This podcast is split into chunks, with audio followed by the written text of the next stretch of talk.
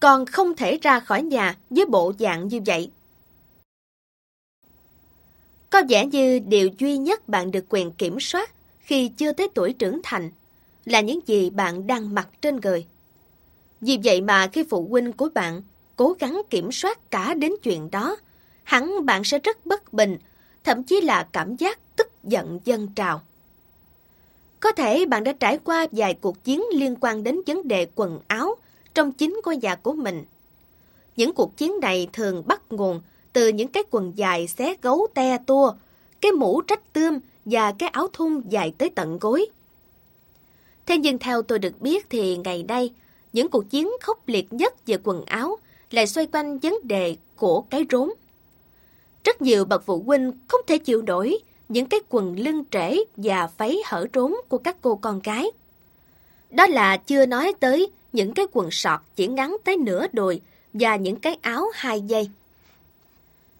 Nếu bạn có một người anh hay người chị, chắc hẳn bạn đã nghe thấy những chuyện bất đồng trong gia đình về vấn đề nhuộm tóc hay là chuyện hành hạ thân thể với những cái vòng cái khuyên đeo ở tai, ở rốn, ở lông mày. Có thể bản thân bạn cũng đang phải trải qua những cuộc đấu tranh với ý nghĩ xăm mình, nhuộm tóc màu dạ quang hay mặc những bộ quần áo xé tả tơi, trang điểm quá đậm, đeo kính mát vào ban đêm và cả những cái áo thun có in các từ ngữ thô tục. Nếu bạn mặc bất cứ thứ gì trong các thứ kể trên, thì trước khi ra khỏi nhà, chắc chắn là bạn sẽ bị chặn lại và bắt phải quay về phòng thay quần áo cùng với một câu nói bất hủ. Còn không thể ra khỏi nhà với bộ dạng như vậy. Bạn có thể nghĩ ra một vài biện pháp để đối phó với việc bị bố mẹ bắt phải quay về phòng thay quần áo. Bạn có thể trèo ra cửa sổ hay là tìm lối nào đó ra khỏi nhà mà bố mẹ không nhìn thấy. Tuy nhiên, cách này thường không hiệu quả lắm, bởi vì nó rất nguy hiểm. Bạn có thể bị gãy chân nè, rồi lại tạo ra tiếng ồn khi bạn đáp xuống đất từ cửa sổ tầng 2. Cách này hoàn toàn không thể áp dụng nếu như bạn sống trong những tòa nhà cao tầng hay các căn hộ chung cư. Một cách khác mà bạn có thể thử là khoác lên người một tấm áo khoác dài và rộng để ngụy trang. Cách này có thể mang lại hiệu quả trong mùa đông, nhưng với thời tiết ấm nóng thì lại phát sinh thêm nhiều vấn đề phức tạp khác. Việc đi ra đường với một chiếc áo choàng kín mít khiến cho bạn trông giống như một điệp viên và điều này chắc chắn sẽ làm dấy lên những nghi ngờ của ba mẹ. Việc nghi ngờ này rất có thể sẽ dẫn tới hậu quả là bạn phải về phòng thay quần áo lại và bị lỡ chiếc xe buýt hoặc tới trường muộn. Chưa kể một án phạt có thể được ban ra vì mưu toan qua mặt ba mẹ. Cách bào chữa hay nhất trong trường hợp này đó là cãi lại. Mọi người đều mặc như vậy mà. Nhưng cách tiếp cận trực tiếp này cũng lại dẫn tới hai vấn đề khác. Thứ nhất là ba mẹ bạn sẽ nói rằng ba mẹ không quan tâm mọi người có ăn mặc như vậy hay không, bởi vì con không phải là mọi người. Và thậm chí họ sẽ đưa ra vài tấm gương không ăn mặc dị hợm mà họ biết. Hoặc bạn sẽ phải nghe câu nói khó chịu mà chúng ta đề cập tới trước đây. Nếu bạn con nhảy ra khỏi một cây cầu, thì con cũng sẽ làm như vậy à? Và cuối cùng là một kịch bản buồn, mà trong đó bạn này nỉ ba mẹ, để họ không bắt bạn phải thay đồ. Bạn kết thúc nó với câu, ba mẹ có muốn con ăn mặc như một con gấu bông không? Vấn đề ở đây là họ có thể ôm hôn và thì thầm vào tay bạn rằng Nhưng con yêu à, con là một con gấu bông mà. Nếu họ nói như vậy, thật sự là bạn đã hết cách rồi đó.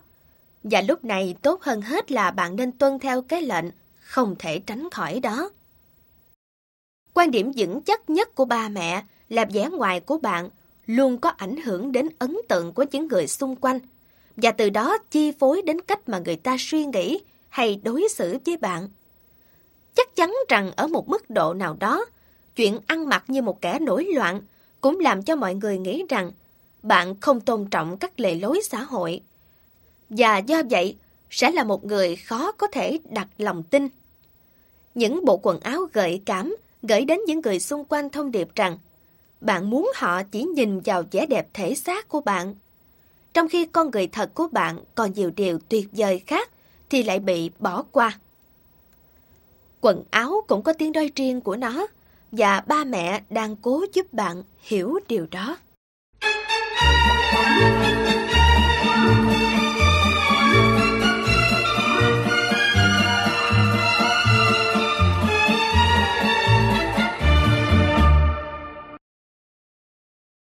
Con bị cấm túc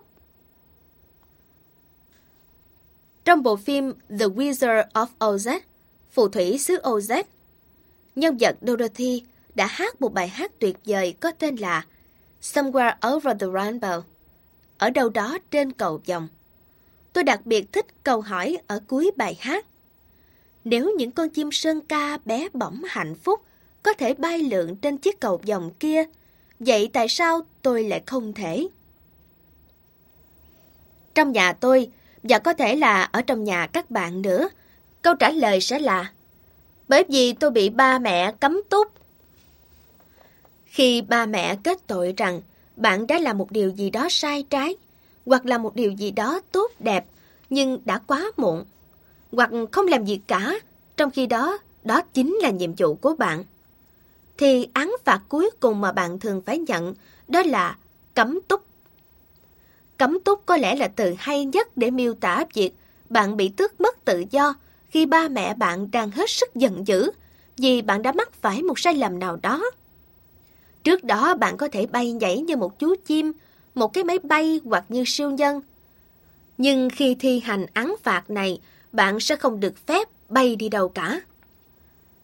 Bị cấm túc cũng giống như bị phạt đứng úp mặt vô tường hoặc phải quay về phòng vậy. Nhưng đó là hình phạt dành cho những đứa bé. Còn bây giờ bạn sẽ bị phạt bằng hình phạt cấm túc. Thời gian của một án phạt cấm túc bao giờ cũng lâu hơn những hình phạt kia rất nhiều. Bạn chỉ phải đứng quay mặt vô tường trong một vài phút, nhưng nếu bị cấm túc, có thể bạn sẽ phải thi hành án phạt này vài ngày, và nếu nặng hơn, có thể là vài tuần hay thậm chí vài tháng. Dĩ nhiên có rất nhiều mức độ cấm túc và hình phạt của bạn tùy thuộc vào mức độ của những vi phạm mà bạn đã mắc phải. Ở mức độ nhẹ, bạn có thể đi từ trường về nhà và không được đi đâu cả. Nhưng vẫn có thể dùng máy tính và điện thoại để liên lạc với bạn bè. Còn với những hình phạt cấm túc hoàn toàn, bạn không thể ra ngoài, không được dùng điện thoại, xem TV, nghe nhạc hay dùng máy tính. Tôi cho rằng kỷ lục về thời gian mà một đứa trẻ có thể chịu được hình phạt cấm túc hoàn toàn là 20 ngày. Bài học đầu tiên của hình phạt cấm túc khá rõ rằng ba mẹ bạn nắm quyền. Bạn không tạo ra luật lệ, cũng như không thể quyết định được những gì mình muốn. Bởi vì tất cả những quyền hành này đều nằm trong tay ba mẹ.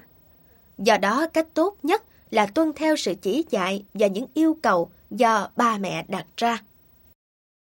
Tuy vậy, bạn không cần phải tỏ ra bi quan, bởi vì bài học thứ hai mà hình phạt này mang lại sẽ rất tuyệt vời. Nó sẽ có ý nghĩa trong suốt cuộc đời bạn, giúp bạn trở thành một người tốt và hạnh phúc hơn. Đó là đó khiến bạn hiểu rằng tất cả mọi việc đều có nguyên nhân và kết quả. Án phạt mà bạn phải nhận bây giờ là do những điều sai trái mà bạn đã làm trước đây. Nếu muốn nhận được những kết quả tốt đẹp trong tương lai, bạn phải có cách cư xử và hành động tốt đẹp ngay từ bây giờ. Ngay cả những điều tưởng chừng như nhỏ nhặt, như là chơi đùa với con chó nuôi trong nhà, hôn tạm biệt ba mẹ trước lúc đi ngủ, hay nói vui lòng và cảm ơn, cũng sẽ mang lại cho cuộc sống của bạn nhiều điều tốt đẹp. Bạn có thể tưởng tượng điều này, cũng giống như một hòn đá nhỏ rơi từ trên cao xuống một ngọn núi tuyết. Chắc bạn cũng biết rằng nó có thể tạo ra một vụ tuyết lở khủng khiếp như thế nào. Một sai trái nhỏ nhặt mà bạn đã làm, như là đá con chó nuôi trong nhà, to tiếng với ba mẹ, hay là không bao giờ dùng những từ ngữ lịch sự khi trò chuyện, có thể khởi đầu cho một trận tuyết lở của những điều tồi tệ. Ngược lại, một điều tốt nhỏ bé mà bạn làm – có thể dẫn tới một điều tốt lớn lao khác sau này. Chắc chắn cuộc sống của bạn không phải là kết quả của sự may mắn, mà nó bắt nguồn từ chính những hành động nhỏ nhặt thường ngày. Nếu bạn cho rằng ba mẹ đã quá nghiêm khắc với mình, hãy nói chuyện với họ về điều đó. Qua đó bạn có thể hiểu được điều gì thật sự có ý nghĩa đối với ba mẹ, và ba mẹ cũng biết được bạn cần những dấu hiệu cảnh báo nào. Ba mẹ bạn sẽ giải thích cho bạn biết lý do vì sao họ nghiêm khắc. Nhưng theo tôi, mâu thuẫn giữa hai bên trong vấn đề này thường là bạn chỉ muốn được tự do và bay nhảy trong ánh cầu vòng, trong khi ba mẹ bạn lại không muốn bạn bị đâm sầm xuống đất. Và tôi cho rằng cả hai bên đều có lý.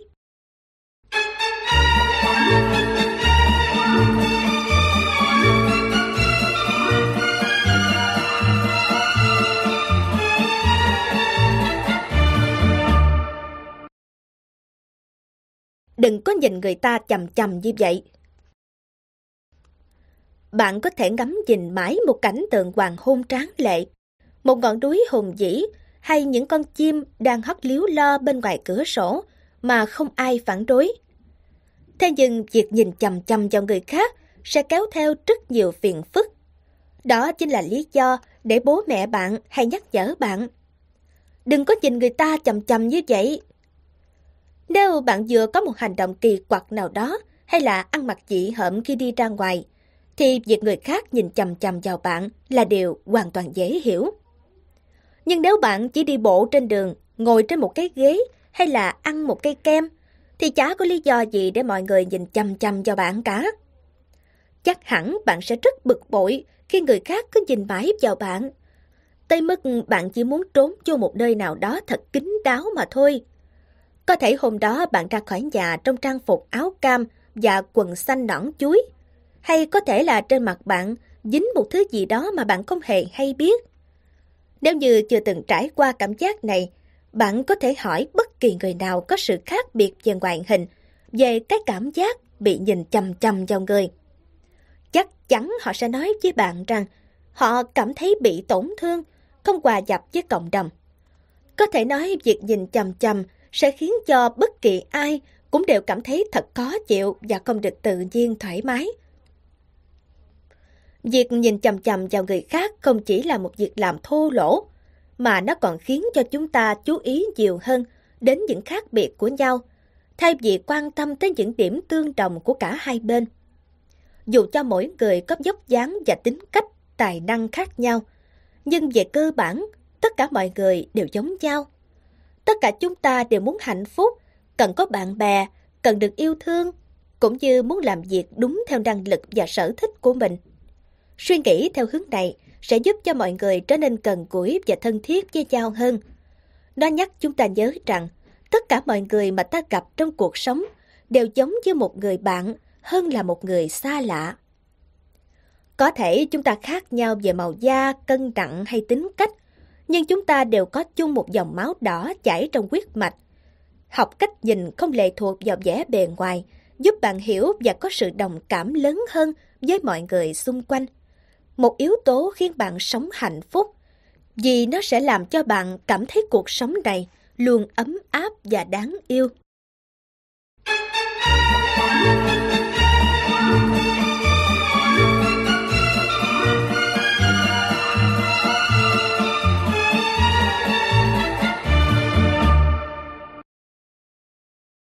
ba mẹ không mua món đồ đó cho con đâu. Có rất nhiều lý do để bạn phải mặc quần áo đồng phục khi tới trường. Chẳng hạn như vì nội quy của trường bắt buộc, vì tự hào về ngôi trường của mình. Ngoài việc ăn mặc, bạn còn có rất nhiều nhu cầu tối thiểu khác như là ăn uống, giải trí hay là phải mua sách vở, đồ dùng học tập. Đúng là có rất nhiều thứ bạn thật sự cần phải có, nhưng cũng có rất nhiều đồ vật mà bạn không cần dùng tới. Bạn không cần một chiếc máy bay trực thăng, một cái phi thuyền, một con rắn độc hay là những con dao bỏ túi có hàng chục lưỡi. Thế nhưng ngay cả khi không cần tới thì rất nhiều lần bạn vẫn mong muốn có được chúng và nặng nặc đòi bố mẹ mua cho bạn được.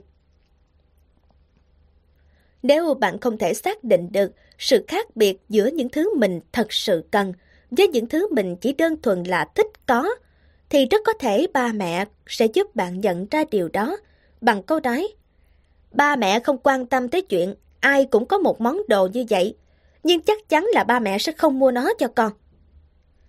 Ngay cả trong trường hợp ba mẹ bạn có tiền, thì họ vẫn không mua cho bạn tất cả những gì bạn muốn, bởi vì họ cho rằng nó quá xa xỉ. Nhiều bậc cha mẹ còn cho rằng việc mua một cái túi sách cao cấp chỉ để đựng những cái giỏ kẹo, vài cây bút rẻ tiền, những cây bút chì mòn chẹt, bàn chải tóc hay bất kỳ thứ gì tương tự như vậy đều là điều vô lý và điên rồ. Một cô bé sống gần ở nhà tôi rất thích một cái túi hiệu Kate Spade, mà cô đã nhìn thấy một bạn gái khác trong trường sách nó. Cô nói điều này với mẹ, nhưng bà gạt phát đi và nhất định không chịu mua cho cô một cái túi đắt tiền như vậy. Vì thế cô hỏi mẹ xem liệu cô có thể trông đứa em trai mới sinh của mình và làm việc nhà để được nhận tiền công hay không. Mẹ cô đồng ý và cô bé bắt đầu công việc của mình. Sau nhiều tháng cô đã mua cái túi đó bằng chính số tiền cô dành dụm được. Thế nhưng khi tôi ngỏ ý muốn được xem cái túi, cô bé trả lời rằng cô đã cất nó ở nhà rồi. Tôi rất ngạc nhiên và hỏi lý do vì sao. Cô bé trả lời rằng, cái túi đó mắc lắm, cháu không thể mang nó ra khỏi nhà được. Cháu sợ ai đó sẽ lấy cắp nó, hoặc là cháu sẽ làm đổ canh lên nó trong lúc ăn trưa. Ơi, thế đấy. Nhưng cô bé ấy cũng chưa đưa ra được một quan điểm đúng đắn. Những thứ đắt tiền như là máy nghe nhạc hay xe đạp kiểu mới rất có thể sẽ thu hút sự chú ý của những kẻ tham lam. Việc mất cái gì đó rẻ tiền cũng đủ khiến cho người ta cảm thấy khó chịu, huống hồ là những vật dụng đắt tiền.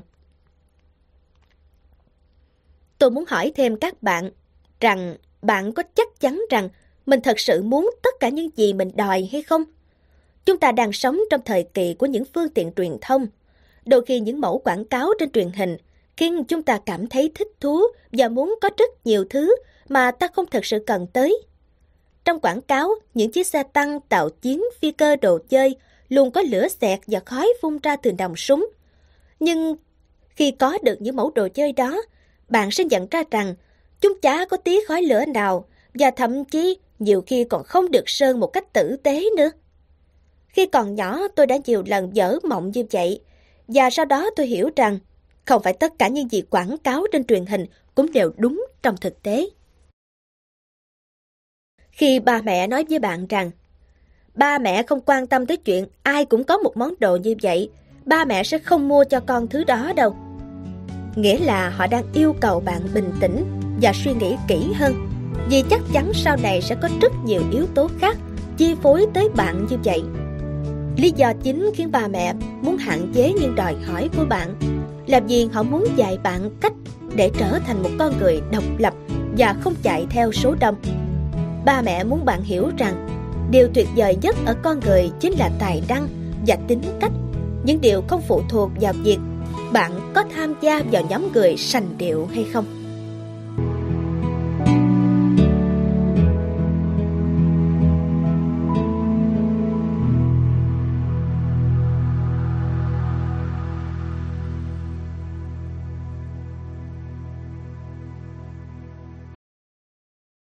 Con sẽ cảm thấy thế nào nếu điều đó xảy ra với con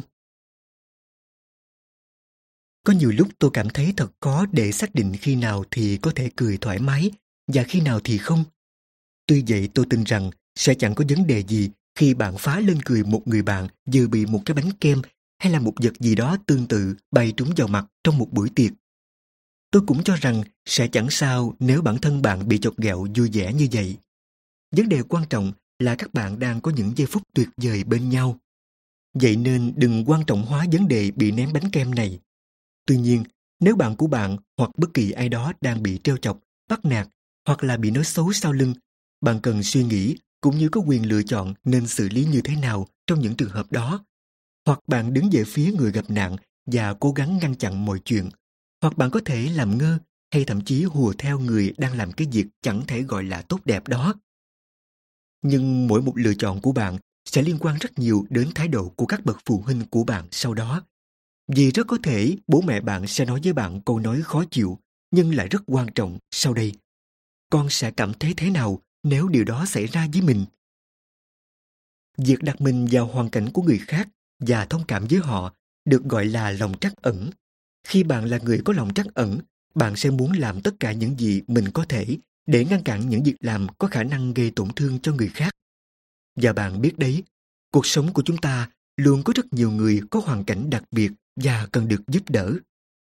Bây giờ, bạn hãy đặt mình vào vị trí của một người bạn cùng lớp không giỏi thể thao cho lắm và luôn là người cuối cùng được chọn vào đội hình thi đấu của tất cả các đội nhóm trong giờ học thể dục.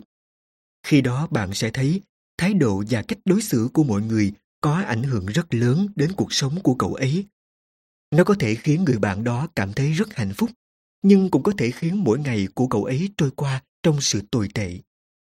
Nếu bạn là một người có lòng trắc ẩn, chắc chắn một ngày nào đó bạn sẽ nghĩ đến việc chọn cậu ấy là người đầu tiên vào đội của mình. Việc làm này không chỉ trở thành một kỷ niệm tuyệt vời đối với người bạn đó, mà còn với chính bản thân bạn nữa. Một vài đứa trẻ bị các bạn của mình trêu chọc vì chúng mặc những bộ quần áo không được thời trang, quanh năm không có quần áo mới.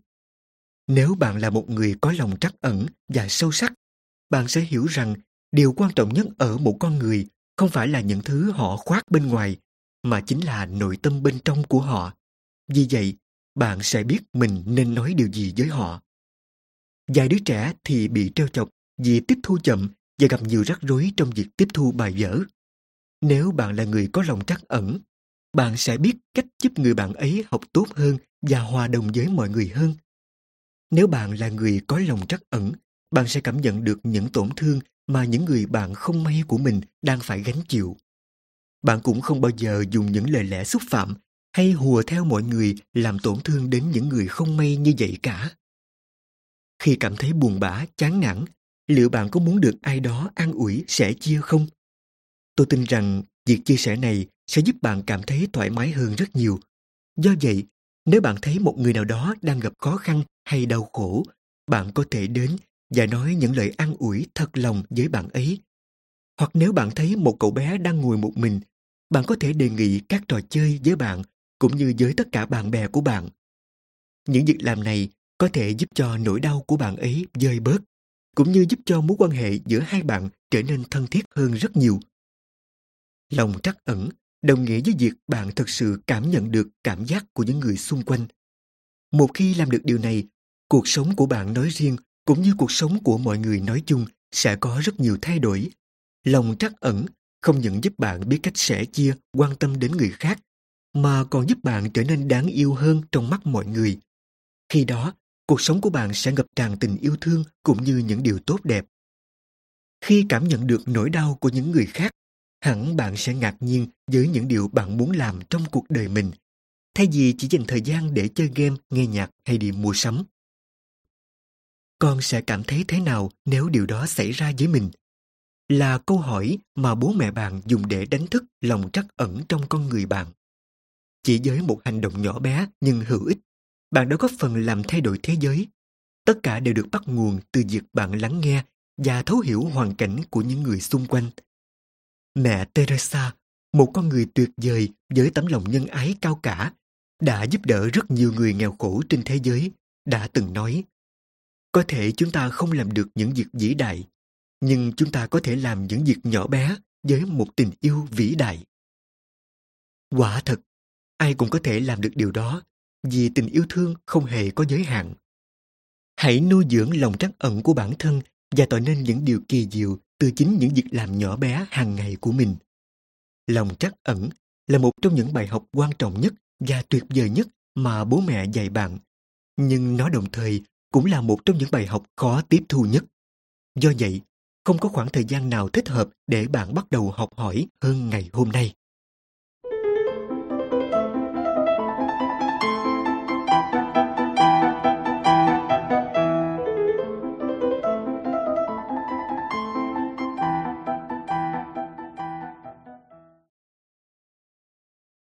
Kéo đuôi mèo chứ. Bạn không bao giờ biết được người mình vừa tiếp xúc là tốt hay không tốt qua vẻ ngoài của họ. Có rất nhiều người có vẻ ngoài rất tử tế hoặc hành động rất tốt đẹp, nhưng thực chất họ đang cố tình che đậy những toan tính xấu xa bên trong. Để nhận biết được bản chất của những người xung quanh mình, bạn cần có một bài kiểm tra tế nhị. Dưới đây, tôi sẽ mang đến cho bạn một bài kiểm tra như thế. Tôi tin rằng nếu người nào đối xử độc ác với các loài thú vật, thì người đó cũng sẽ đối xử tồi tệ với con người. Và tốt nhất là bạn nên tránh xa loại người đó. Mặc dù có thể sẽ có vài người xấu tính với loài vật, nhưng lại rất tử tế với con người. Nhưng những trường hợp này thường cực kỳ hiếm, và tôi chưa gặp ai như vậy cả. Nếu không tin, bạn có thể thực hành bài kiểm tra của tôi để kiểm nghiệm. Vài đứa trẻ cho rằng việc kéo đuôi mèo, chọc ngón tay vào mắt của một chú chó, ném đá vào những con sóc hay làm những điều xấu xa khác đối với những con vật là một cách để vui chơi mà không hề biết rằng những hành động này rất tàn nhẫn và độc ác. Nếu bố mẹ thấy bạn kéo đuôi mèo chỉ để thấy nó nhảy cẩn lên và kêu ầm ĩ, rất có thể họ sẽ nói với bạn bằng một giọng nghiêm khắc thế này. Đừng có kéo đuôi mèo chứ. Hoặc họ cũng có thể hỏi bạn một câu khác, tựa như con sẽ cảm thấy thế nào nếu có ai đó kéo tóc con. Cách đối xử với các loài động vật thể hiện tính cách của mỗi người chúng ta. Nếu bạn đối xử độc ác với những con vật, thì bạn cũng có thể làm như vậy với đồng loại của mình. Chắc chắn không có thực thể sống nào muốn bị kéo đuôi hay là tổn thương cảm xúc cả. Trường hợp ngoại lệ duy nhất đáng được tha thứ nếu bạn làm tổn thương thú vật là khi bạn đi vào một căn buồng tối và vô ý dẫm phải đuôi con mèo nhà mình. Tuy vậy tôi tin rằng con mèo nhà bạn chắc cũng chẳng vui chút nào. Chắc hẳn bạn đã từng có hoặc là nhìn thấy một chiếc áo sơ mi trắng bị vẫy mực đen. Có thể bạn sẽ cố gắng tẩy vết mực đó đi, nhưng hầu như nó luôn để lại dấu vết, làm hỏng cả cái áo. Sự độc ác cũng như vết mực kia vậy. Nó là vết bẩn của nhân cách con người và rất khó để tẩy sạch được nếu chẳng may bạn dính phải. Sự độc ác, tàn nhẫn không giống như một cơn cảm lạnh. Không ai độc ác ngày hôm nay lại trở nên vô cùng tử tế ngày mai. Và ngược lại, cũng không ai đang tốt đẹp bỗng tự dưng độc ác ngay lập tức. Con người ta trở nên tốt đẹp hay xấu xa là kết quả của cả một quá trình rèn luyện hoặc buông thả của bản thân họ trong sự tác động của hoàn cảnh và môi trường sống. Một đứa trẻ biết bảo vệ những con vật yếu đuối sẽ biết cách bảo vệ những đứa trẻ yếu đuối khác. Thế nên, hãy để cho cái đuôi con mèo được yên và sau đó, hãy hành động để cuộc sống của bạn luôn tràn ngập những điều tốt đẹp. Bố mẹ và cả con mèo nhà bạn hẳn sẽ rất tự hào về bạn đấy.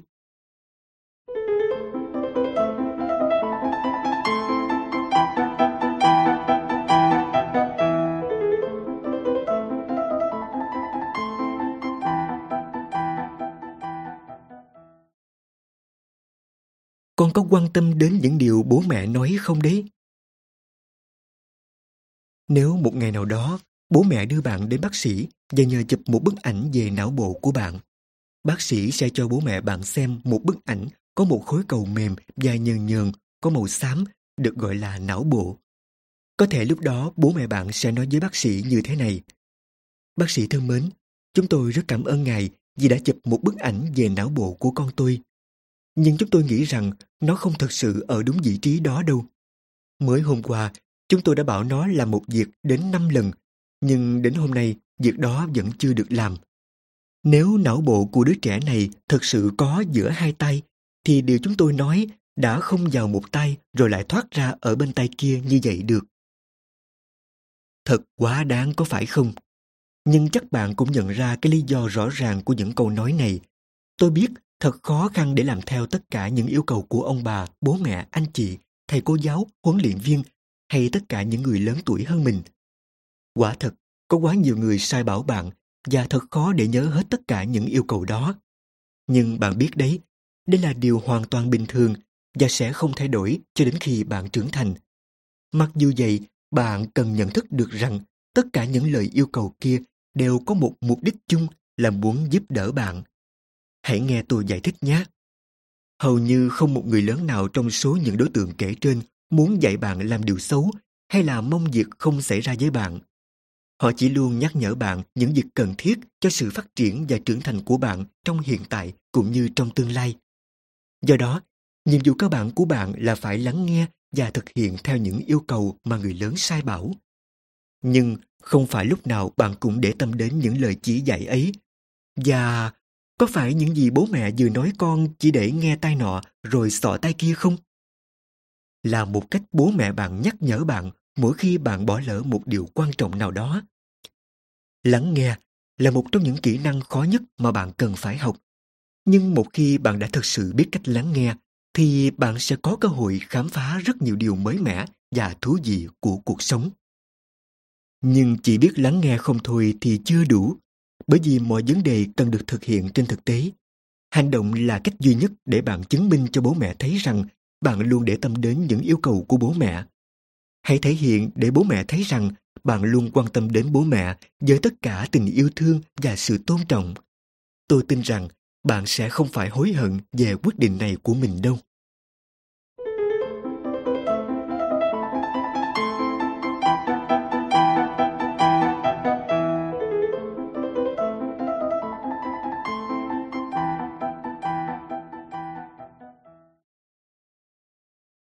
Con phải động não chứ. Cơ bắp quan trọng nhất của cơ thể con người là não bộ. Cũng giống như tất cả những cơ khác, nếu không được luyện tập thường xuyên, nó sẽ yếu đi và hoạt động không hiệu quả. Nhưng nếu bạn chăm chỉ tập luyện, nó sẽ trở nên khỏe mạnh và ngày càng dẻo dai. Thật sự là bộ não cần được luyện tập hàng ngày. Có rất nhiều bài tập tốt cho não bộ mà hầu như ai trong chúng ta cũng biết. Chơi ô chữ, đánh cờ, giải toán và câu đố đều là những bài tập luyện trí não rất hữu ích. Tuy vậy, cũng có những bài tập khác tốt cho não bộ mà không đòi hỏi bạn phải dùng đến một cái ô chữ hay là một bàn cờ. Đây là những bài tập mà bố mẹ bạn phải thực hiện khi họ nói với bạn rằng con hãy động não đi. Theo ngôn ngữ của các bậc phụ huynh, câu nói này có ý nghĩa là bạn hãy suy nghĩ cho cẩn thận và đừng lặp lại một sai lầm ngu ngốc nào đó. Người lớn ít khi nói thẳng thừng bạn là người ngốc nghếch. Nhưng khi họ nói rằng con hãy động não đi, là họ muốn ám chỉ đến việc bạn lười suy nghĩ đấy. Bệnh lười suy nghĩ khác với ngốc nghếch.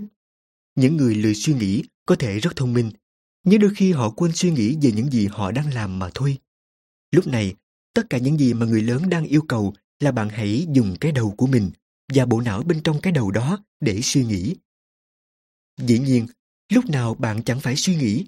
Bạn đang suy nghĩ xem còn bao lâu nữa thì đến giờ ăn trưa, nên nghe loại nhạc nào, ai đang trở thành người nổi tiếng hay có thể mặc những bộ quần áo nào ra ngoài mà không bị phản đối. Nhưng động não ở đây có nghĩa là bạn dùng bộ não để xác định và giải quyết những vấn đề mà họ đang đặt ra cho bạn. Để một ngày nào đó, nó sẽ đủ khả năng xử lý những vấn đề lớn lao hơn. Tất cả những tiện nghi hàng ngày mà bạn sử dụng từ nhà vệ sinh cho đến lò nướng, từ tivi cho đến những trò chơi điện tử, hay từ cái chai cho đến xe hơi, đều được tạo ra từ những người biết động não. Để làm được như vậy, ngay từ bây giờ, bạn có thể luyện tập cho bộ não của mình và xác định xem liệu mình có khả năng tạo nên sự khác biệt nào cho cuộc sống nữa hay không. Con người đã từng cho rằng thế giới này phẳng, nhưng sau đó những nhà thông thái đã chứng minh nó có hình cầu. Người ta đã từng nghĩ rằng để chữa bệnh ho hay cảm lạnh, bạn phải dùng một con đĩa hút một ít máu ở cổ mình ra. Thế nhưng sau đó, các bác sĩ đã phát hiện ra rằng khi bị cảm lạnh, chỉ cần nghỉ ngơi trên giường một lát, xem TV, uống sữa, sử dụng đúng thuốc, thì cơn cảm lạnh đó sẽ tự biến mất. Cuộc sống của chúng ta ngày càng trở nên tiện nghi và thoải mái hơn nhờ sự đóng góp của những người thông minh và không ngừng sáng tạo. Tuy nhiên, chúng ta vẫn rất cần đến nhiều bộ óc thông minh khác để tìm ra cách chữa trị bệnh ung thư cũng như tất cả những căn bệnh hiểm nghèo khác.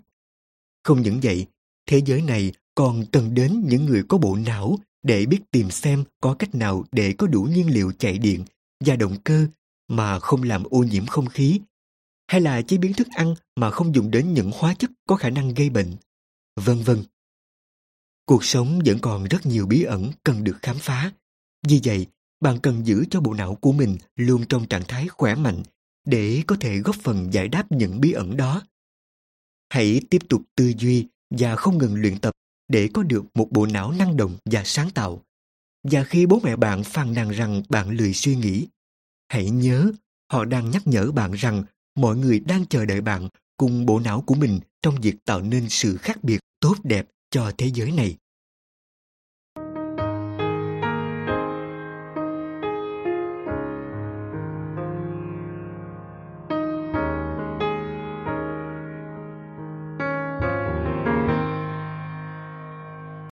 Đừng vừa chạy vừa cầm kéo như vậy. Chạy là một cách vận động tích cực của cơ thể.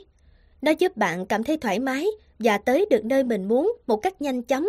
Tất nhiên là vẫn không thể nhanh bằng việc bạn nhờ ba mẹ chở tới đó. Dùng kéo cũng là một điều tốt.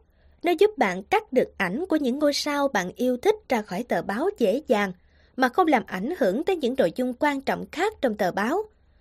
Nhưng chạy với cái kéo trong tay lại là một điều chẳng hề tốt chút nào. Bởi vì nếu bạn bị té, bạn không chắc là mình sẽ bị thương ở những bộ phận nào đâu. Khi ba mẹ bạn nhắc nhở, đừng có vừa chạy vừa cầm kéo như vậy. Họ hoàn toàn không có ý dọa nạt bạn đâu. Họ đang cố giúp bạn ý thức được những điều nguy hiểm trong cuộc sống. Và kéo cũng là một trong những điều nguy hiểm. Ở đây tôi không nói tới những cây kéo nhựa mà bạn được chơi khi bạn còn đi nhà trẻ. Những cây kéo này không thể cắt được bất cứ vật gì, cũng như khó có thể làm cho bạn bị thương, trừ khi bạn cố tình. Tất nhiên không phải vật dụng đau cũng nguy hiểm, và bạn cũng không nên sống mà lúc nào cũng đâm đớp, lo sợ tất cả những thứ mà mình chạm vào. Những cái ba lô thì vô hại, nếu bạn không nhét đầy đồ vật vào bên trong và đeo chúng trên lưng. Điện thoại di động cũng vô hại, mặc dù nhiều người cho rằng chúng có thể làm trí não của chúng ta hoạt động kém đi dưới tác dụng của sóng siêu âm. Những cái máy nghe nhạc cũng vô hại, nếu bạn không mở nhạc với âm lượng quá lớn. Hầu hết mọi vật dụng đều có hai mặt của nó, và chúng có thể nguy hiểm nếu bạn không biết cách sử dụng. Theo báo cáo của các tổ chức y tế, mỗi năm có hàng ngàn đứa trẻ tự mình làm tổn thương mình bởi vì chơi pháo hoa, chạy xe quá nhanh, bắn súng đồ chơi có đạn và tất nhiên không thiếu những trường hợp vừa chạy vừa cầm kéo. Đừng vừa chạy vừa cầm kéo như vậy. Là câu cảnh báo chung để bạn nhận thức được rằng những thứ mà chúng ta sử dụng trong cuộc sống có thể rất hữu ích, nhưng cũng ẩn chứa rất nhiều nguy hiểm và bạn có quyền lựa chọn cách thức sử dụng chúng. Một cái máy vi tính có thể đưa bạn đi vòng quanh thế giới để khám phá những điều tuyệt vời về con người, về địa danh với những sự kiện mà bạn chưa từng biết tới. Nhưng cũng có thể mang bạn tới thế giới ảo trên mạng với rất nhiều nguy cơ tiềm ẩn. Cuộc sống có rất nhiều cây kéo như vậy mà bạn phải học cách tự nhận thức và tự bảo vệ mình vì không phải lúc nào ba mẹ cũng ở bên cạnh để cảnh báo cho bạn.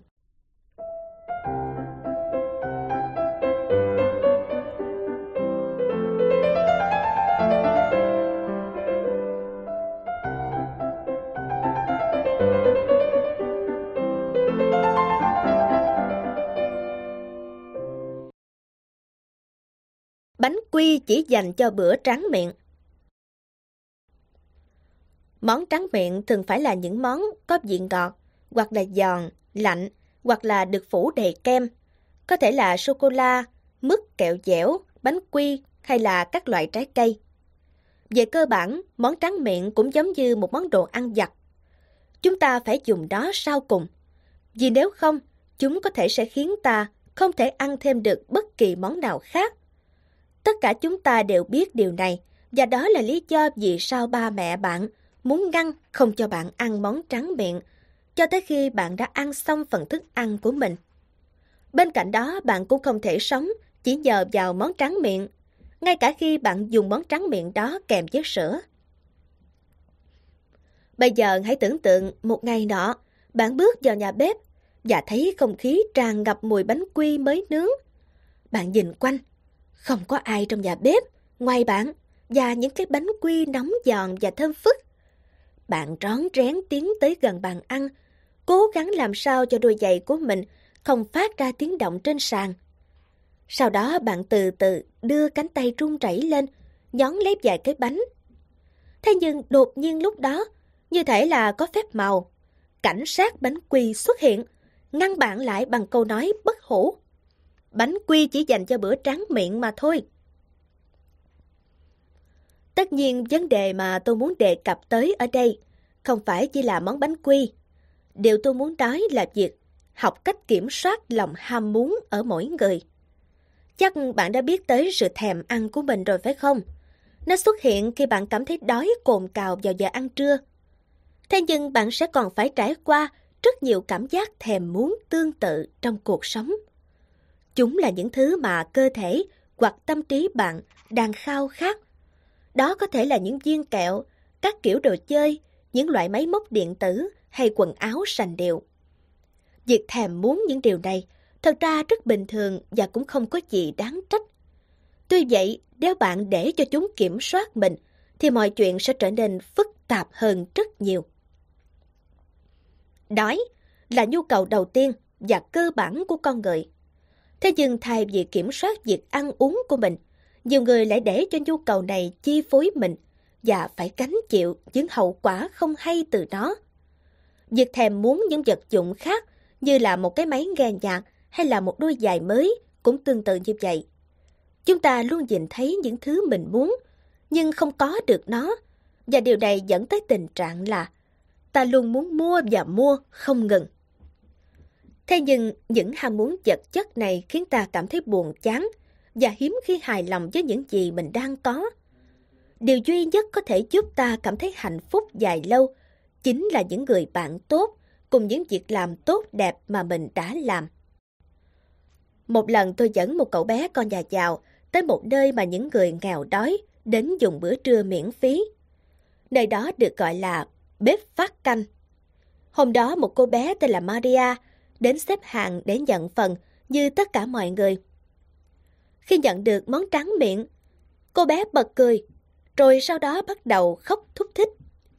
Món tráng miệng mà cô bé nhận được hôm đó là cái bánh sinh nhật mà người nướng bánh đã chuyển cho nơi này và ai đó đặt bánh, nhưng lại không tới lấy.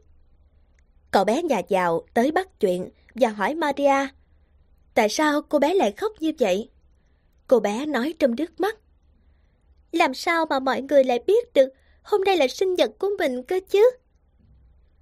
Trước đó Maria thật sự chưa bao giờ có được một cái bánh sinh nhật bởi vì gia đình cô quá nghèo.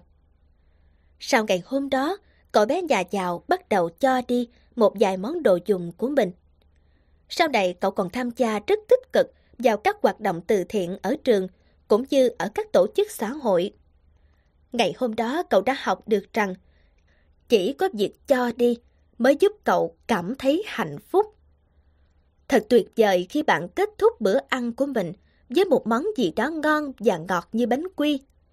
Nhưng sẽ còn tuyệt vời hơn nếu như tất cả những việc của bạn làm cũng đều được kết thúc một cách ngọt ngào. Khi bạn kết thúc một lá thư tay hay là một bức email, tôi hy vọng bạn sẽ viết một câu gì đó êm dịu và tử tế, chẳng hạn như mong sớm được gặp bạn hay là bạn là người tuyệt vời nhất. Hãy nói lời cảm ơn với tất cả mọi người xung quanh vì những hành động tử tế mà bạn đã nhận được. Tất cả đều là những cái bánh quy ngọt ngào của cuộc sống đấy, bạn ạ. Hãy nghĩ về những cái bánh quy như vậy, và kết quả mà bạn nhận được sẽ ngọt ngào hơn rất nhiều. Bánh quy là để dành cho bữa tráng miệng, là bài học mà các bậc phụ huynh luôn muốn con mình ghi nhớ và thực hiện.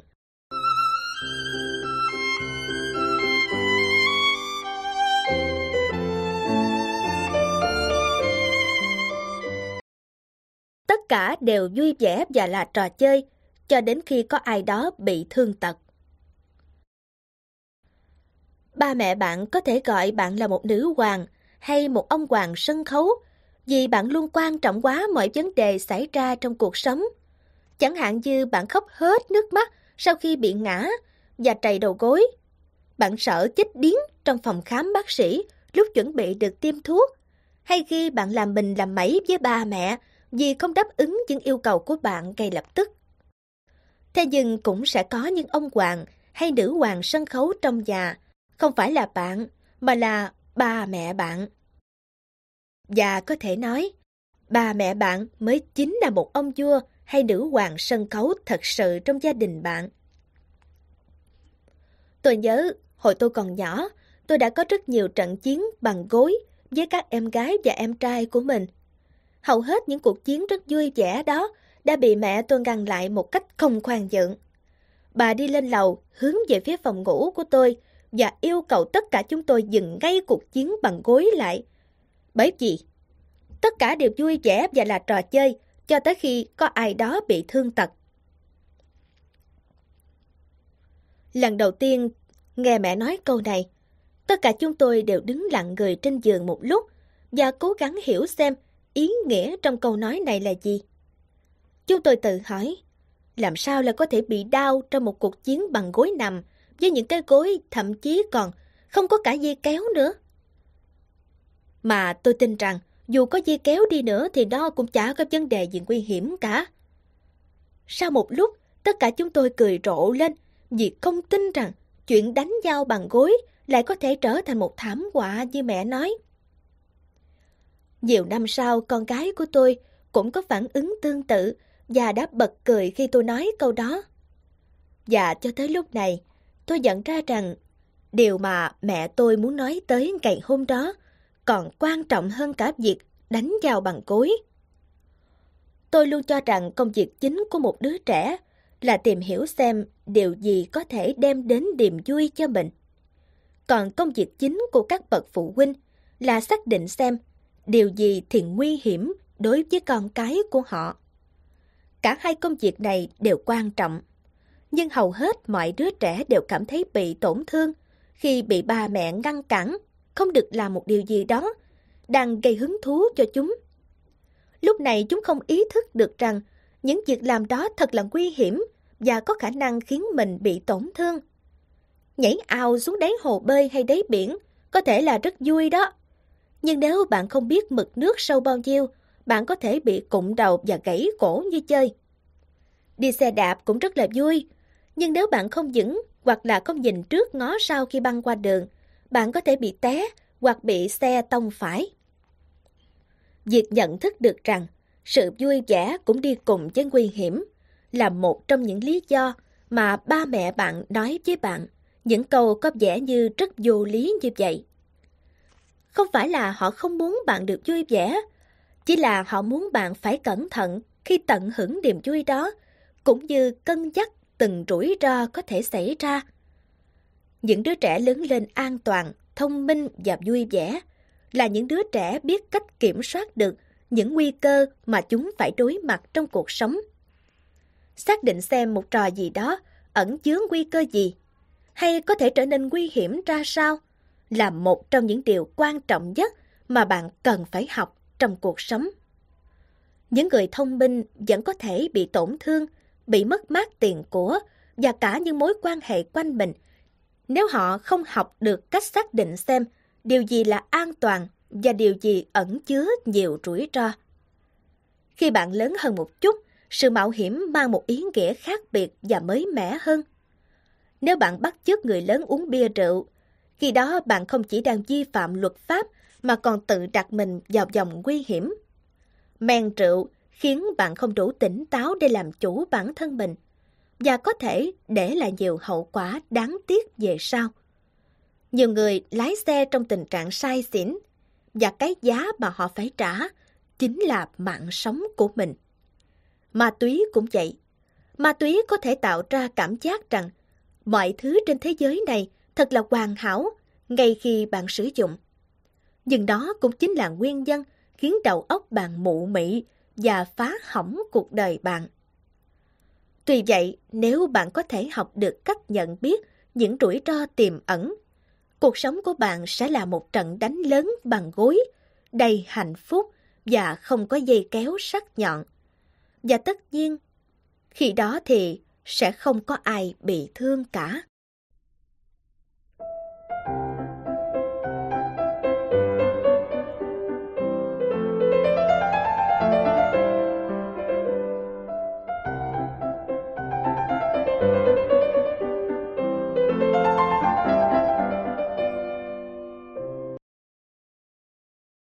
Luyện tập sẽ giúp con trở nên hoàn hảo.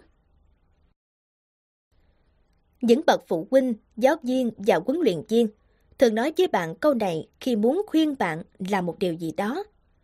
Họ nói với bạn điều này khi bạn đang tìm lời giải cho một bài toán khó mà chưa thể tìm ra, hoặc là khi bạn đang học ngoại ngữ nhưng lại phát âm sai và bắt đầu cảm thấy chán nản.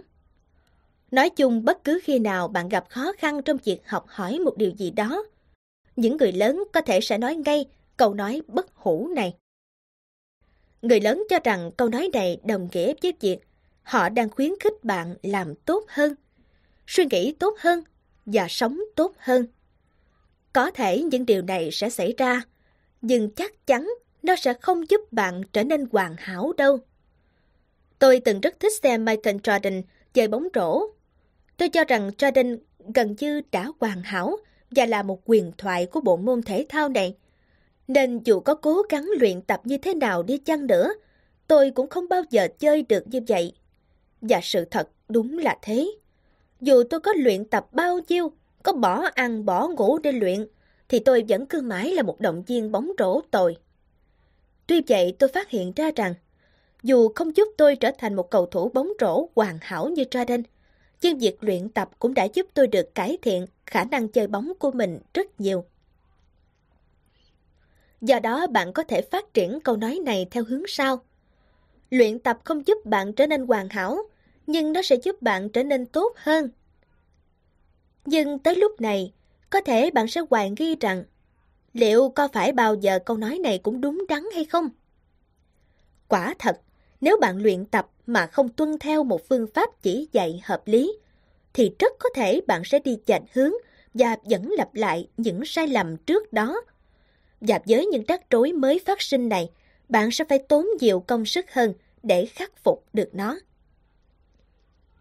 Bên cạnh đó, việc luyện tập còn chịu sự chi phối của rất nhiều yếu tố khác. Mỗi người chúng ta đều có một khả năng khác nhau, và nếu bạn luyện tập một điều gì đó không phù hợp với con người của mình, thì dù cho bạn có luyện tập tốt nhất cùng với giáo viên và huấn luyện viên giỏi nhất, bạn cũng sẽ không bao giờ tạo được sự khác biệt lớn. Nếu như bạn bị cận thị và khả năng phối hợp giữa đôi tay và đôi mắt của bạn không được tốt lắm, thì trò tung hứng chắc chắn sẽ không hợp với bạn rồi. Do đó, từ tất cả những yếu tố mới phát sinh, tôi nghĩ câu nói phù hợp nhất ở đây sẽ là luyện tập sẽ giúp bạn thể hiện được hết khả năng của mình. Tuy không thể trở thành người hoàn hảo, nhưng việc thể hiện hết năng lực của bản thân là điều mà bạn hoàn toàn có thể làm được. Để đạt được mục tiêu mà mình đề ra, điều bạn cần làm ngay lúc này là không ngừng cố gắng. Hãy chăm chỉ luyện tập, tìm kiếm những lời khuyên bổ ích và chia sẻ với mọi người xung quanh những món quà vô giá mà bạn phát hiện được từ cuộc sống.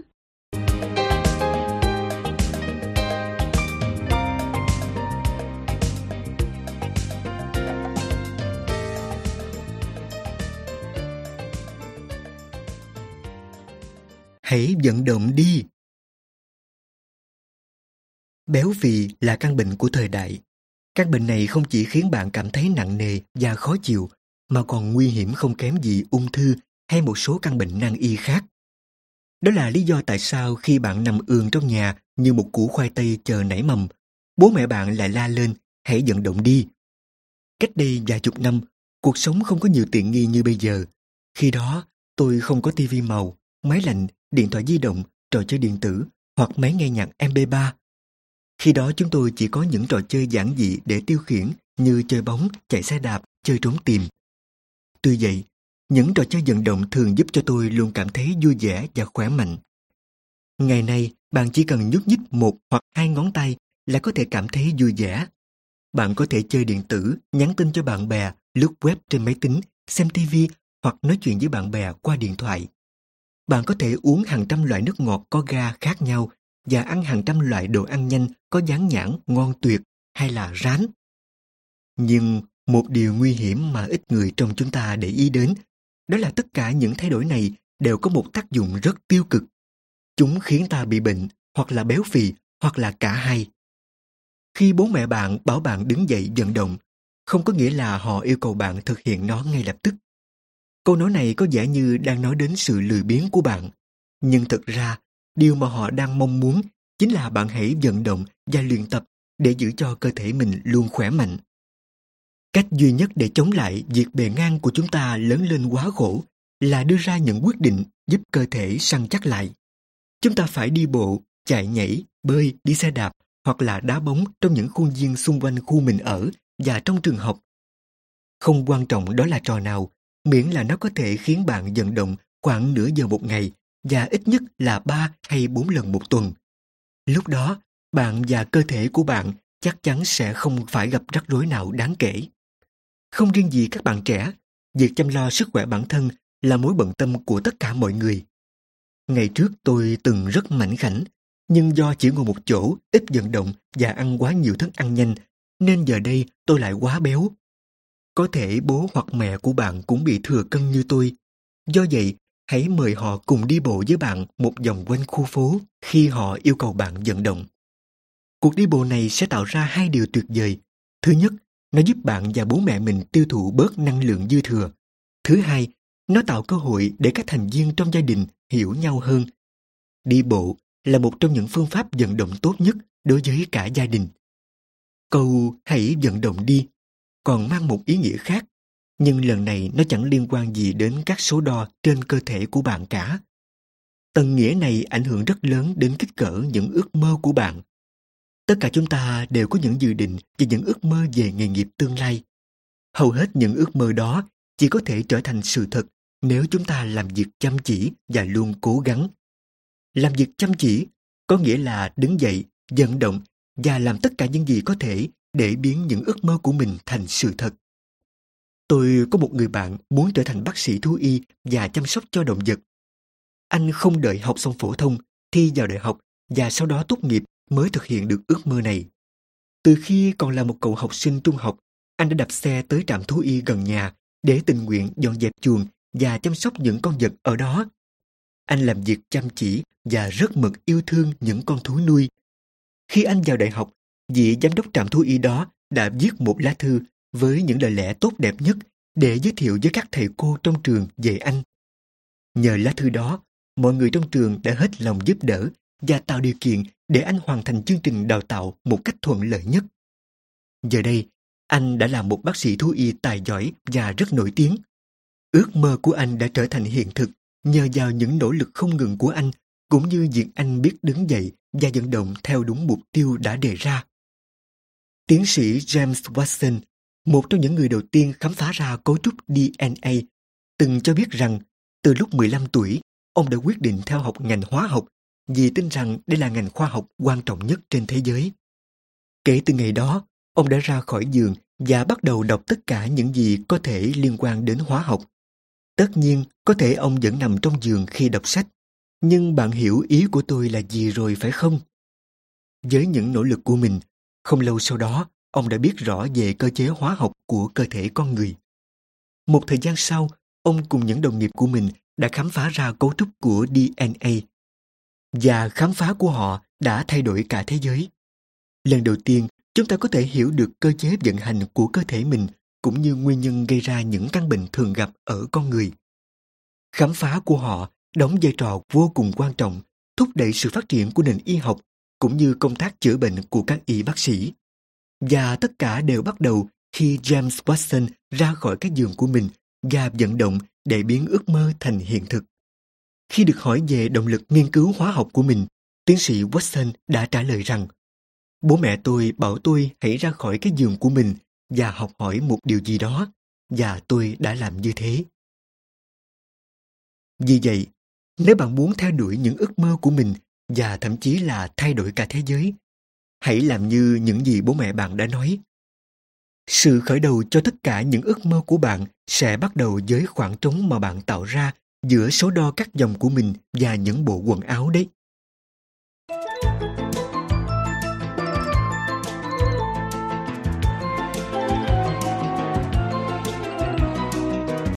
Hãy đứng dậy, phủi sạch bụi đất và bắt đầu lại từ đầu. Thoạt nghe câu nói này tự như lời khuyên dùng để an ủi ai đó vừa bị hất văng ra khỏi chú ngựa bất kham của mình. Khi bị ngựa hất văng xuống đất, điều tốt nhất bạn nên làm là đứng dậy, phủi sạch đất cát và leo lên lưng ngựa một lần nữa. Tuy vậy, lời khuyên này chỉ nên áp dụng trong trường hợp bạn không bị vấn đề gì khi ngã ngựa. Còn nếu như đã bị gãy cái gì đó trong cơ thể, thì bạn nên đứng dậy, phủi sạch bụi đất và đi đến bệnh viện ngay lập tức. Ý nghĩa của câu hãy đứng dậy, phủ sạch bụi đất và bắt đầu lại từ đầu. Có đôi chút khác biệt khi bạn không ngồi trên lưng ngựa. Chắc chắn sẽ không thiếu trường hợp bạn gặp thất bại trong cuộc sống nhưng không muốn đứng lên thử lại lần nữa vì sợ sẽ tiếp tục thất bại. Trong trường hợp đó, bố mẹ bạn sẽ dùng câu nói này để khuyên bạn đừng bỏ cuộc và không ngừng cố gắng để hoàn thành tốt công việc mà bạn đang thực hiện. Khi đó, thông điệp mà họ đang gửi tới bạn là cách duy nhất để trưởng thành trong cuộc sống là gặp thất bại và tiếp tục thực hiện nhiều lần cho đến khi thành công. Mới đầu, ý nghĩa của câu nói này trong lời của phụ huynh có vẻ giống như câu luyện tập sẽ giúp con trở nên hoàn hảo. Tuy vậy, hai câu nói này lại hàm chứa những thông điệp hoàn toàn khác nhau. Luyện tập sẽ giúp con hoàn hảo, đề cập đến cách thức để hoàn thiện bản thân mình. Trong khi đó, câu hãy đứng dậy, phủi sạch bụi đất và bắt đầu lại từ đầu, lại nói đến cách thức để đối mặt với những vấn đề không mong muốn xảy đến trong cuộc sống của bạn. Quả thật, hãy đứng dậy, phủi sạch bụi đất và bắt đầu lại từ đầu. Dạy ta cách để vượt qua những thử thách của cuộc sống. Câu nói này nhắc đến ba điều mà chúng ta cần chú ý khi đối mặt với những khó khăn, cũng như khi cố gắng leo trở lên lưng ngựa, con ngựa cuộc sống. Bước đầu tiên là tự đứng dậy. Bạn phải có sự dũng cảm và lòng tự tin vào bản thân sau những bước đi sai lầm của mình. Ai cũng có lúc mắc sai lầm và thất bại. Khi bạn càng cố gắng làm một điều gì đó lớn lao, thì khả năng gặp thất bại chắc chắn sẽ càng cao. Hãy tin rằng bạn là người bản lĩnh và hoàn toàn có đủ khả năng thành công cũng như đủ dũng cảm để đối phó với tất cả những thử thách mà cuộc sống mang lại. Chắc chắn không ai trên thế giới này hoàn toàn giống bạn và có thể làm được những điều đặc biệt như bạn. Vì vậy, bạn phải biết tự hào về bản thân nếu bạn mong muốn người khác tôn trọng mình. Bên cạnh đó, bạn phải tin vào khả năng đứng dậy và bắt đầu lại từ đầu của mình. Bước thứ hai để làm cuộc sống của mình tốt đẹp hơn là phủi sạch bụi đất. Phủi sạch bụi đất có nghĩa là học cách quên đi quá khứ, đồng thời tập trung vào hiện tại và tương lai. Nhiều người diễn đạt cụm từ này thành câu nói hãy quên nó đi. Đây chính là bí quyết thứ hai của cuộc sống, hãy quên nó đi.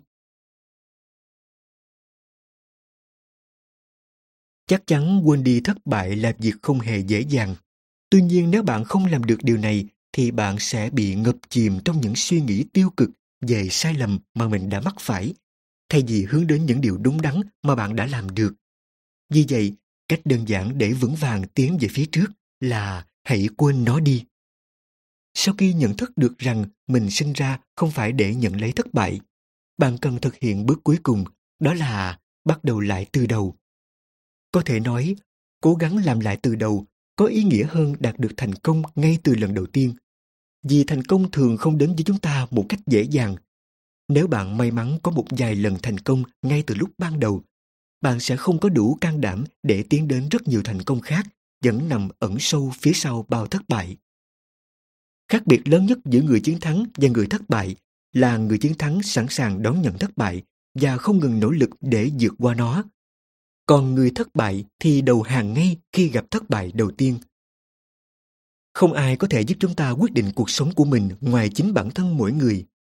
Eliot từng viết rằng, tất cả những gì chúng ta cần làm trong cuộc sống là không ngừng cố gắng. Mọi vấn đề còn lại không phải là việc mà ta cần phải bận tâm. Câu nói của ông có nghĩa là nếu bạn luôn biết nỗ lực trong mọi hoàn cảnh thì sớm muộn gì thành công cũng sẽ đến với bạn.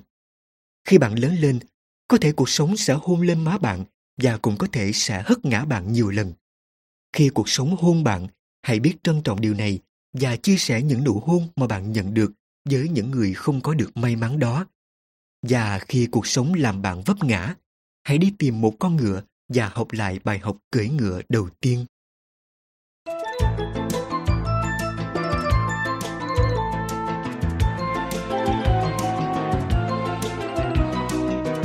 Con nghĩ mình là ai chứ? Trong cuộc sống đôi khi chúng ta nghe thấy rất nhiều câu hỏi ngớ ngẩn. Chẳng hạn như một con chuột chuỗi có thể ăn được bao nhiêu gỗ nếu nó có thể ăn gỗ? Tuy vậy có nhiều câu hỏi tưởng chừng rất ngớ ngẩn khác nhưng lại vô cùng quan trọng. Câu hỏi con nghĩ mình là ai chứ? là một trong những câu hỏi như vậy. Thoạt nghe bạn có thể bỏ qua câu hỏi này bởi vì bạn chính là bạn và thật sự là bạn, chứ không phải là bất kỳ ai khác. Tuy vậy, hãy bình tĩnh suy nghĩ. Đây là câu hỏi được dùng bởi ngôn ngữ của các bậc phụ huynh và nó ẩn chứa rất nhiều ý nghĩa sâu sắc và quan trọng. Đây không phải là câu hỏi về việc bạn nghĩ mình là ai. Đây chính là cách để bố mẹ bạn kiểm tra xem bạn có tính khiêm nhường hay không. Nếu bạn tra từ điển, khiêm nhường là từ được dùng để nói đến những người có tính khiêm tốn. Nếu bạn có tính khiêm tốn, đồng nghĩa với việc bạn là người khiêm nhường. Tôi thường có nhiều cuốn từ điển để biết về ý nghĩa của một từ nào đó bằng cách dùng một từ khác tương tự. Khiêm nhường có nghĩa là bạn đánh giá đúng mức về bản thân mình và không bao giờ cho rằng mình tốt đẹp hơn người khác. Nếu bạn khiêm nhường, bạn sẽ không bao giờ nhờ giả người khác làm hộ mình việc gì đó, trong khi bạn hoàn toàn có khả năng tự làm được. Nếu bạn khiêm nhường, bạn không bao giờ khoe khoang với bạn bè việc bố mẹ bạn có bao nhiêu tiền, ngay cả khi họ rất giàu có. Nếu bạn khiêm nhường, bạn không bao giờ nói về điểm số của mình, ngay cả khi bạn học rất giỏi. Trái nghĩa với khiêm tốn là kiêu ngạo. Và đó là một từ mà tôi hy vọng rằng không ai dùng nó để miêu tả con người bạn. Nếu bạn có đọc sách lịch sử, bạn sẽ nhận ra rằng đa số những vĩ nhân đều là những người vô cùng khiêm tốn. Abraham Lincoln xuất thân trong một gia đình nông dân nghèo và khi đã trở thành tổng thống, ông vẫn vô cùng khiêm tốn. Mahatma Gandhi đã dẫn dắt đất nước Ấn Độ đến với tự do, nhưng ông khiêm tốn đến mức về già, ông vẫn còn là một người rất nghèo. Sự vĩ đại và tính khiêm tốn thường đi cùng với nhau. Tôi biết một vận động viên đánh gôn vĩ đại. Người này sau này trở thành một bình luận viên nổi tiếng về gôn. Ông tên là Ken Venturi. Khi Ken đạt được danh hiệu lớn đầu tiên, ông rất tự hào về bản thân mình. Gia đình, đặc biệt là bố ông, rất tự hào về thành tích mà ông đạt được. Thế nhưng khi ông cứ tiếp tục nói với bố về sự vĩ đại của mình, thì bố ông bằng giọng nhẹ nhàng nhưng cứng rắn đã nói Con trai à, khi con giỏi, con có thể thông báo với tất cả mọi người. Nhưng khi con vĩ đại thì người khác sẽ nói cho con biết điều đó. Kiêu ngạo là khi bạn nói với người khác về sự tuyệt vời của bản thân mình. Khiêm tốn là khi bạn sẵn sàng đợi người khác nói cho bạn biết rằng bạn là một người tuyệt vời. Bây giờ, bạn hãy nghĩ đến những người bạn cùng lớp mà bạn thực sự quý mến. Tôi tin rằng những người mà bạn có tình cảm thân thiết không phải là những người huênh hoang về bản thân họ. Chắc chắn họ là những người khiêm tốn và luôn biết quan tâm đến người khác trước khi nói về bản thân mình. Tôi cũng tin rằng họ là những người rất tốt bụng và luôn sẵn sàng giúp đỡ mọi người. Khiêm tốn là đức tính mà tất cả chúng ta đều cần, ở bất cứ khi nào và bất kể ở đâu. Những người khiêm tốn cảm thấy rất thoải mái với chính mình. Họ hiểu được mình là ai với tất cả những ưu và nhược điểm của bản thân. Nhưng họ không hề tự phụ về điều đó mà luôn không ngừng cố gắng để tự hoàn thiện mình. Khi bố mẹ bạn hỏi rằng, con nghĩ mình là ai chứ? Có nghĩa là họ đang hỏi tại sao bạn không cảm thấy thoải mái với chính những giá trị thật sự của mình. Và tôi tin rằng lúc này bạn cũng nhận ra rằng đây hoàn toàn không phải là một câu hỏi ngớ ngẩn, phải vậy không?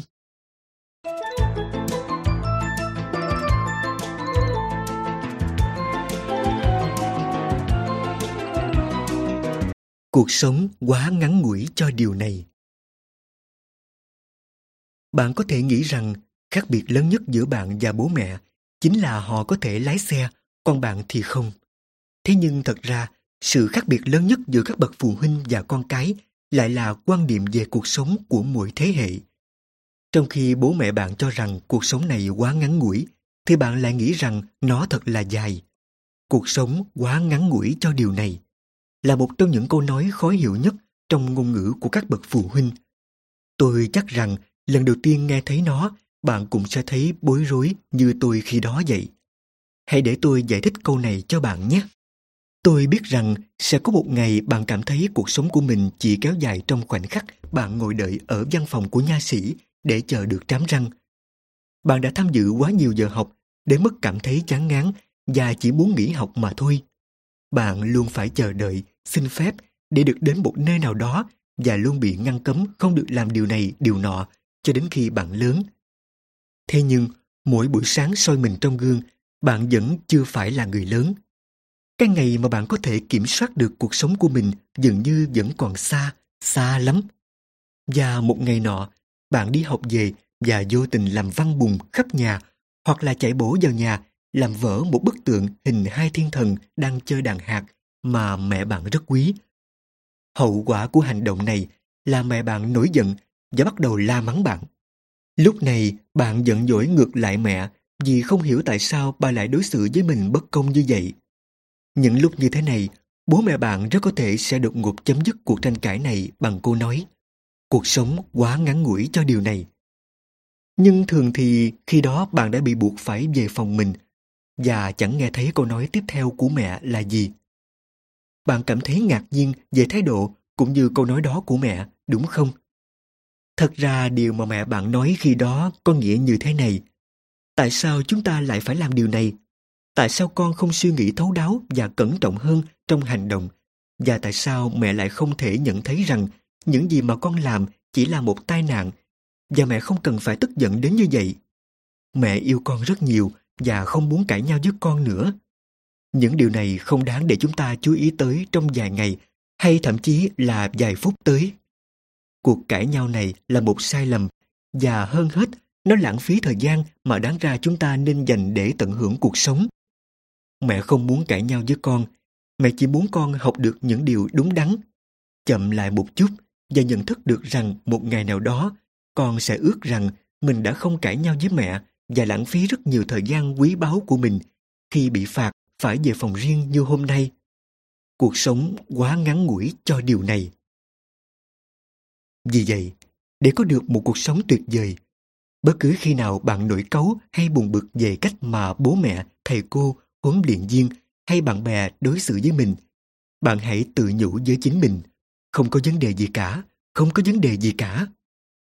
Với thời gian, mọi thứ sẽ đi vào trạng thái ổn định như nó vốn có và bạn không cần phải tỏ ra lo lắng thái quá vì một vấn đề nào đó.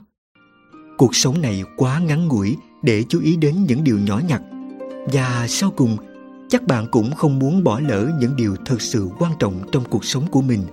Phải vậy không?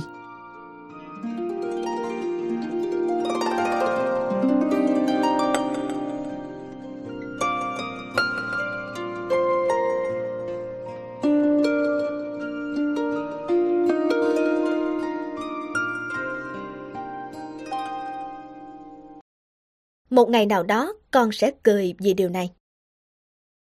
Đã bao giờ bạn tham gia một buổi tiệc và bị ai đó quệt bánh kem lên mặt chưa? Nếu chưa thì việc này hoàn toàn có thể sẽ xảy ra vào một ngày nào đó. Khi ai đó quét bánh kem vô mặt bạn, mọi người sẽ cười phá lên. Về phần mình, bạn có quyền lựa chọn cách xử sự của mình bên dưới lớp bánh ấy. Hoặc là bạn sẽ cười như tất cả mọi người và để cho bánh kem rơi xuống.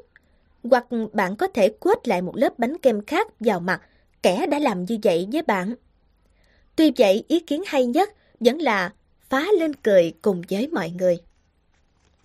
Cười là thang thuốc duy nhất bạn có thể dùng mà không có vị đắng. Nụ cười giúp bạn giải phóng tất cả những cơn giận dữ, bối rối, ghen tức hay là những cảm giác tiêu cực do sự căng thẳng thái quá nào đó mang lại. Đó là lý do vì sao mà câu Một ngày nào đó con sẽ cười vì điều này. Hầu như luôn là câu nói đúng đắn mà ba mẹ thường dùng để giúp bạn quá giải những giây phút bối rối của mình.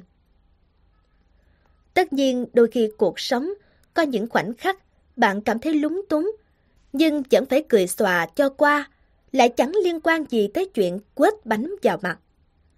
Nếu bạn không đạt được một điều gì đó, như là tham gia vào một vở kịch của trường, không được chọn vào đội hình chính thức của đội bóng, không được mời tới dự một bữa tiệc mà bạn rất muốn dự, hay phải mặc một bộ quần áo không phù hợp tới dự tiệc, bạn sẽ cảm thấy tồi tệ đến mức cuộc sống tưởng chừng như đã chấm dứt đối với bạn.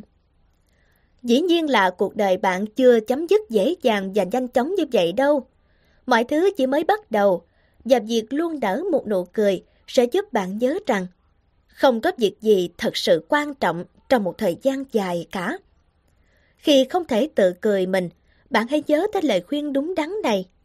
Và nếu có ai đó đã nói với bạn câu này, nhưng bạn vẫn không thể cười nổi ngày hôm nay, thì cũng không có vấn đề gì. Một ngày nào đó bạn sẽ cười vì nó. Không bao giờ là quá muộn để tạo cho mình thói quen tự cười mình cả. Chắc hẳn bạn đã nghe rất nhiều biến thể khác của câu nói này. Ví dụ như, thời gian có khả năng chữa lành mọi vết thương. Thật khó chịu khi phải nghe câu này, nhưng hầu như tất cả chúng ta đều biết sự đúng đắn của nó. Có bao nhiêu vết cắt hay vết xước mà bạn gặp phải khi còn bé đều được chữa lành. Và bạn hoàn toàn lãng quên nó sau khi miếng vảy ở miệng vết thương bong ra.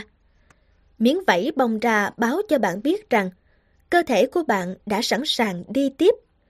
Vì thế đừng bao giờ cố gắng cạy lớp vảy ra trước khi nó sẵn sàng bong ra nha.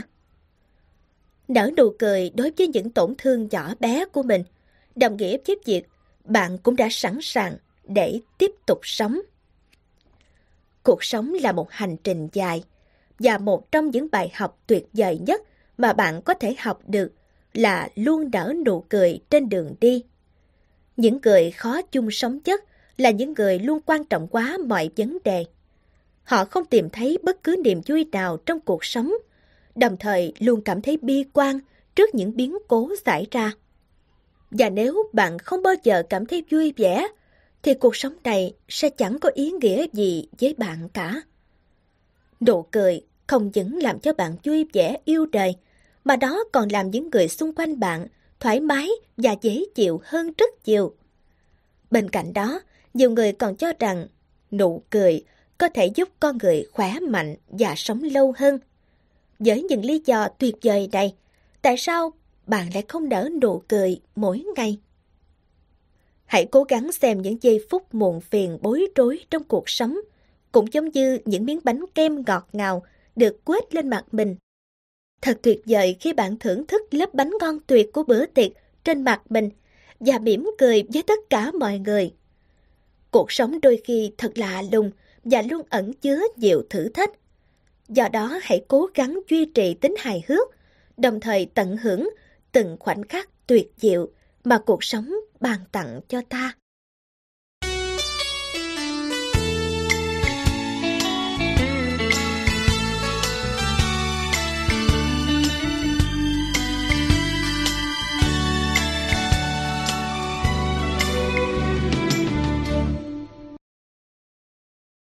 Ba mẹ rất tự hào về con.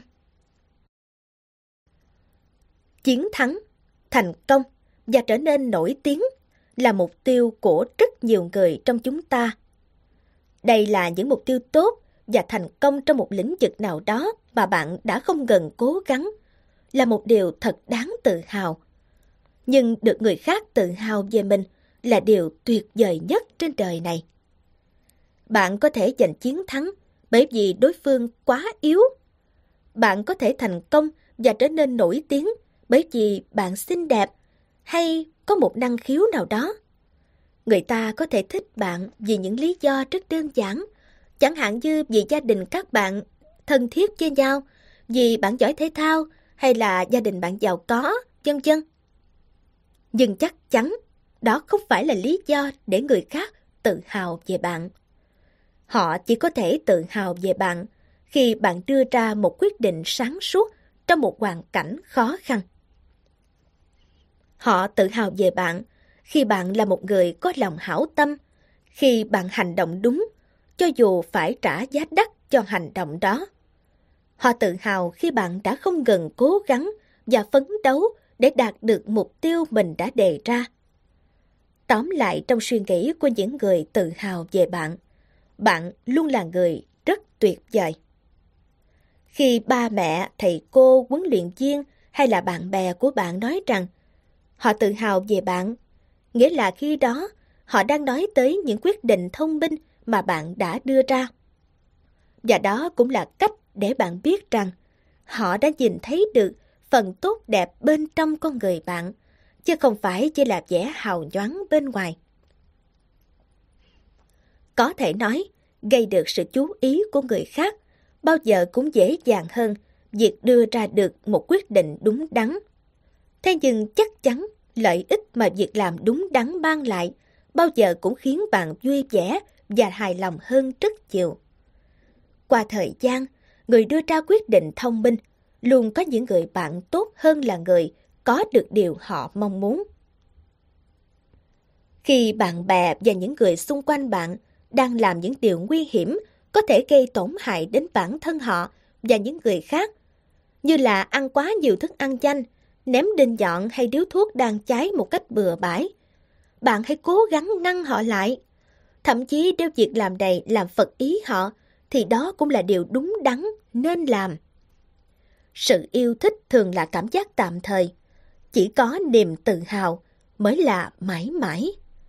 Nếu như bạn chỉ muốn người ta thích mình, có nhiều việc đơn giản bạn có thể làm để trở thành một người được yêu thích. Nhưng nếu bạn muốn trở thành một người tốt, chắc chắn có những điều bạn không bao giờ cho phép mình làm. Khi ai đó nói thích bạn, thì họ vẫn có thể thay đổi cảm giác đó chỉ sau một thời gian ngắn. Nhưng khi họ nói với bạn rằng họ tự hào về bạn, thì đó lại là một cảm giác sâu sắc và rất khó thay đổi. Tôi tự hào về bạn. Đôi khi là một cách nói khác của cụm từ tôi yêu bạn. Sự tự hào và tình yêu thường đi đôi với nhau. Miễn là nó không phải loại tự hào được bạn tự biên tự diễn và làm cho bạn cảm giác rằng mình tốt đẹp hơn người khác. Một nụ cười thật tươi, một cái ôm chặt, một cái gật đầu hay chỉ là một ánh nhìn triều mến cũng đều mang ý nghĩa tương tự. Với một số người, việc nói những lời yêu thương thường không phải là chuyện dễ dàng. Nhiều bậc phụ huynh, đặc biệt là các ông bố, gặp khó khăn trong việc nói câu ba mẹ thương con. Họ yêu bạn bằng cả trái tim, nhưng vì một lý do nào đó mà họ cảm thấy dễ dàng hơn khi họ nói rằng họ tự hào về bạn.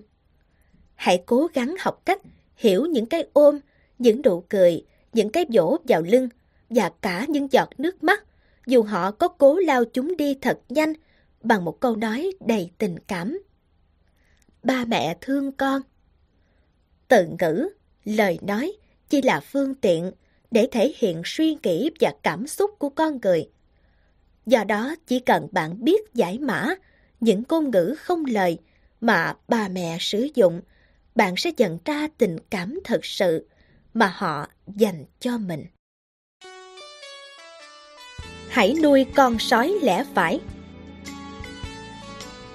Xuyên suốt cuốn sách này là những câu nói được viết bằng ngôn ngữ của các bậc phụ huynh.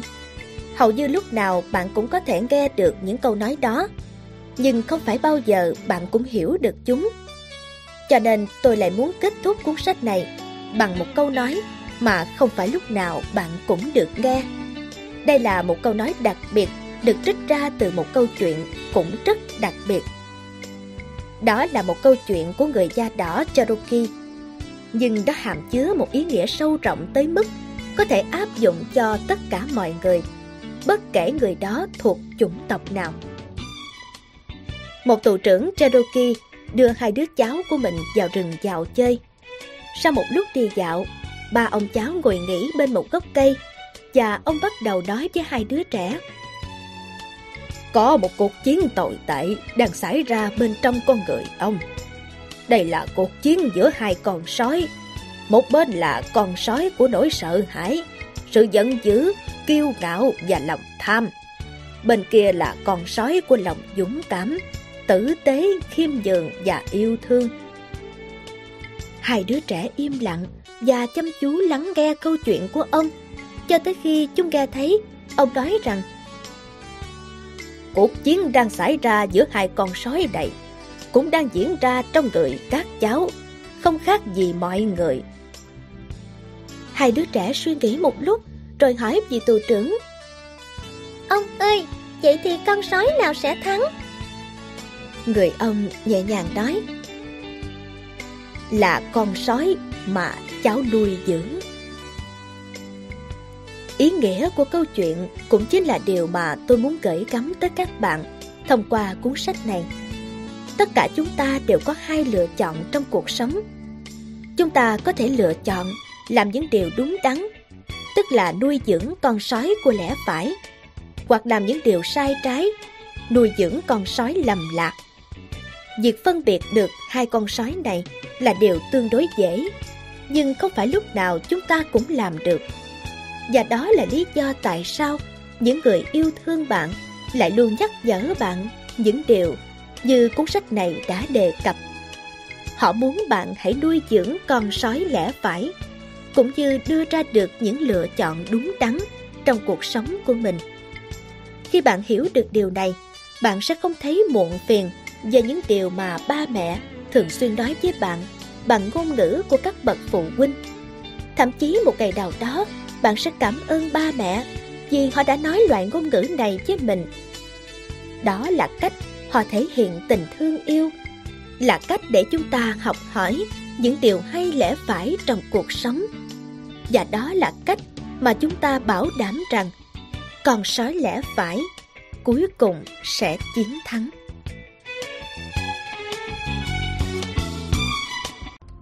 Nếu có thể, rất mong nhận được sự donate ủng hộ của các bạn. Thông tin donate có để ở dưới phần miêu tả Để có thêm kinh phí duy trì việc đọc Xin cảm ơn các bạn rất nhiều Xin chào và hẹn gặp lại Thank you.